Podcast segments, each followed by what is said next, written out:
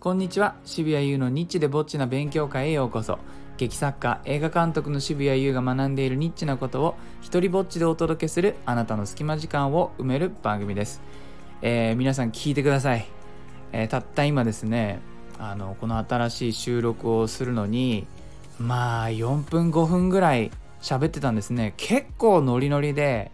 まあ、あのやってたんですけど、なんとなんと収録のボタンを押していなかったっていう事件が勃発しまして、うわショックよよんぷんごふんぐらいまあまあなんか楽しく喋ってたのに消えちゃったよ。寂しいね。これ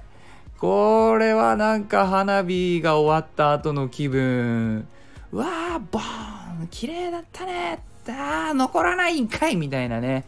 くっそ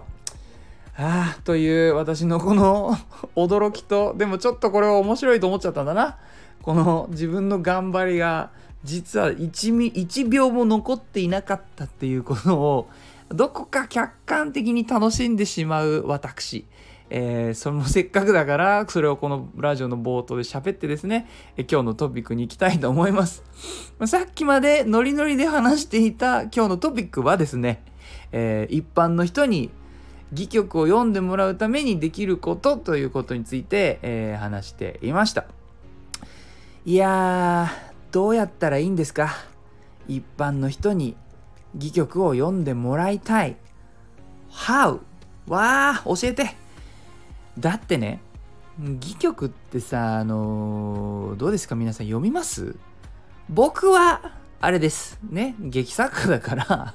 他の人が何書いてるのかなとか、歴史の中でねどんなものが書かれてきたのかなとか、そういうのもうなんなら大好きでこうしょっちゅう買ってね読むし、あの舞台を見に行っていいなと思ったらその上演台本が売ってたら間違いなく買って、えー、帰り道に読んでね、あの時感動したのはどうしてだろう、伏線どのように貼られてたんだろうとか、振りはだいたい何分前ぐらいのところにあって、えー、ここにこういうセリフがあったからじんわり来たのかなみたいなことをこうまあ分析したりメモしたりするんですけれども、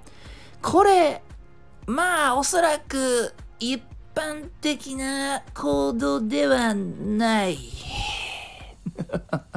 ですよね。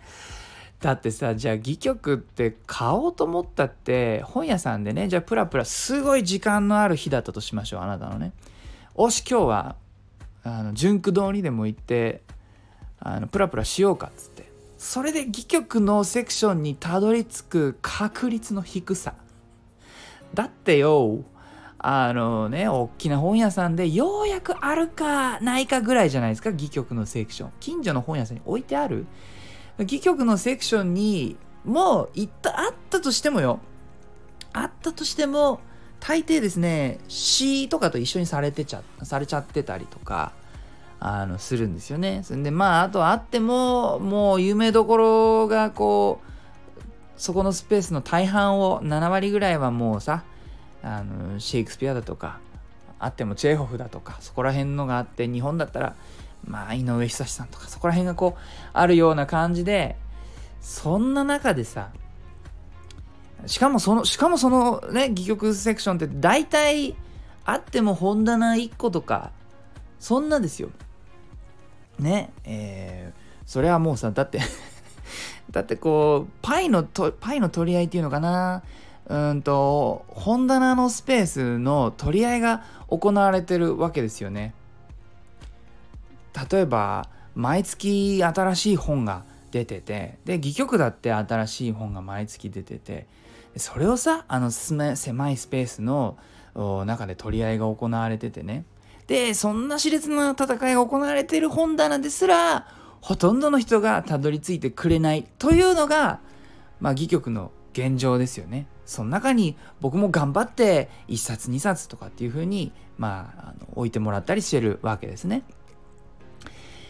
でこのままだとなんか戦いとしては厳しいと思うんですよね。だからこれが本棚がねひとつじゃなくてふたつとかみっつとかに増えていく未来ってないのかなと思うわけです。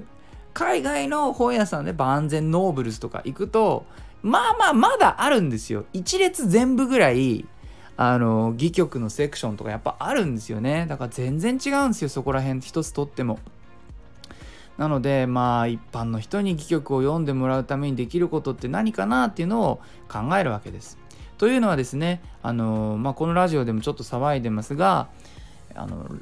本ね出したばっかりなんですが、実は近々もう一冊僕の戯曲集というものを、えー、出すんです。それででこれはその今まで僕が出してきたその一人芝居のコレクションモノローグ集と比べて、もうどっちかっていうともうちょっと読み物寄りでね、本当に戯曲が好きな人に楽しんでもらえるような本にどうしてもなっちゃうわけですよね。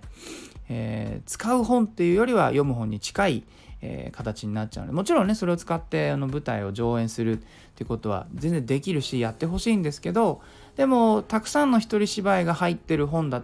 とこれと比べると、まあ、どっちが簡単にね、えー、舞台として実現しやすいか使いやすいかって言ったら、あの今まで僕が出していた一人芝居集とかの方で、こっちの方は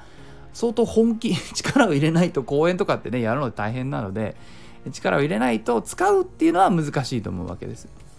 そうなった時に、まあ、戯曲っていうのは一応読み物でもあるので、えー、それをね届けたいな、どうやったら普通の人に届けられるかなっていうことを考えているんです。それで今あのや取り組んでいることが、あの本のね初めにのセクションってあるじゃないですか。初めにとか後書きとかね。で初めにを、まあ、試しにですね、えー、本屋さんでパッて試しに初めにを開いて、あんまり戯曲とか馴染みがない人、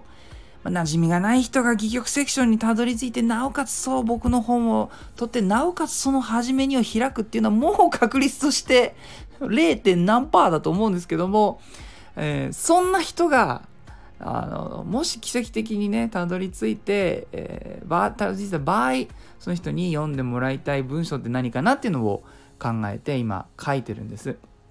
なのでね、今日この残りの時間、僕が今この結局このまま世に出すか分かんないんですけど、昨日一日かけて書いた部分、そしてまだ終わってもいないこの初めのセクション、ちょっと読んでね、皆さんどう思うかよかったら教えてください。じゃあちょっと読みます。えー、戯曲集底なしこの大冒険狼少年立花を手に取ってくださってありがとうございます。劇作家映画監督の渋谷優です。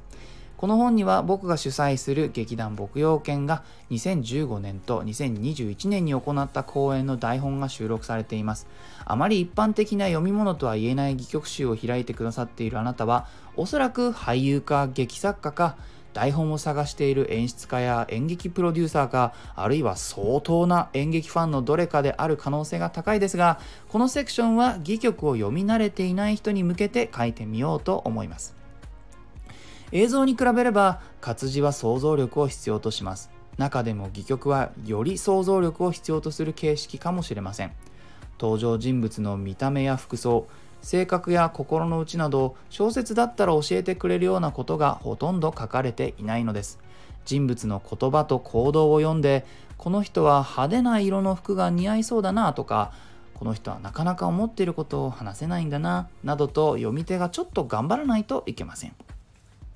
時代によってはこの限りではなく、例えば近代アメリカの劇作家ユージン・オニールやアーサー・ミラーの戯曲には長文のとがきがあり、細かい描写が多く含まれています。オニールの有名戯曲夜への長い旅路には、メアリーという登場人物の鼻の形がまっすぐで長いとまで書かれています。しかし演劇の歴史を通して舞台の総合責任者である演出家の立場が確立されてくると、解釈や演出の幅を狭めないためにとがきは最低限という認識になっていきます。極端な場合、セリフと出はけ、人物の登場や退場のことしか書かれていないものもあります。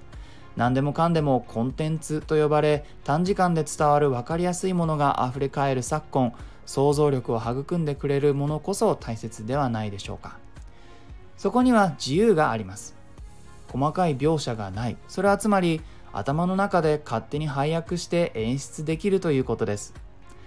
どの有名人がこの役をやったらハマるだろうか、いや知り合いを当てはめるのも面白いかもしれませんね。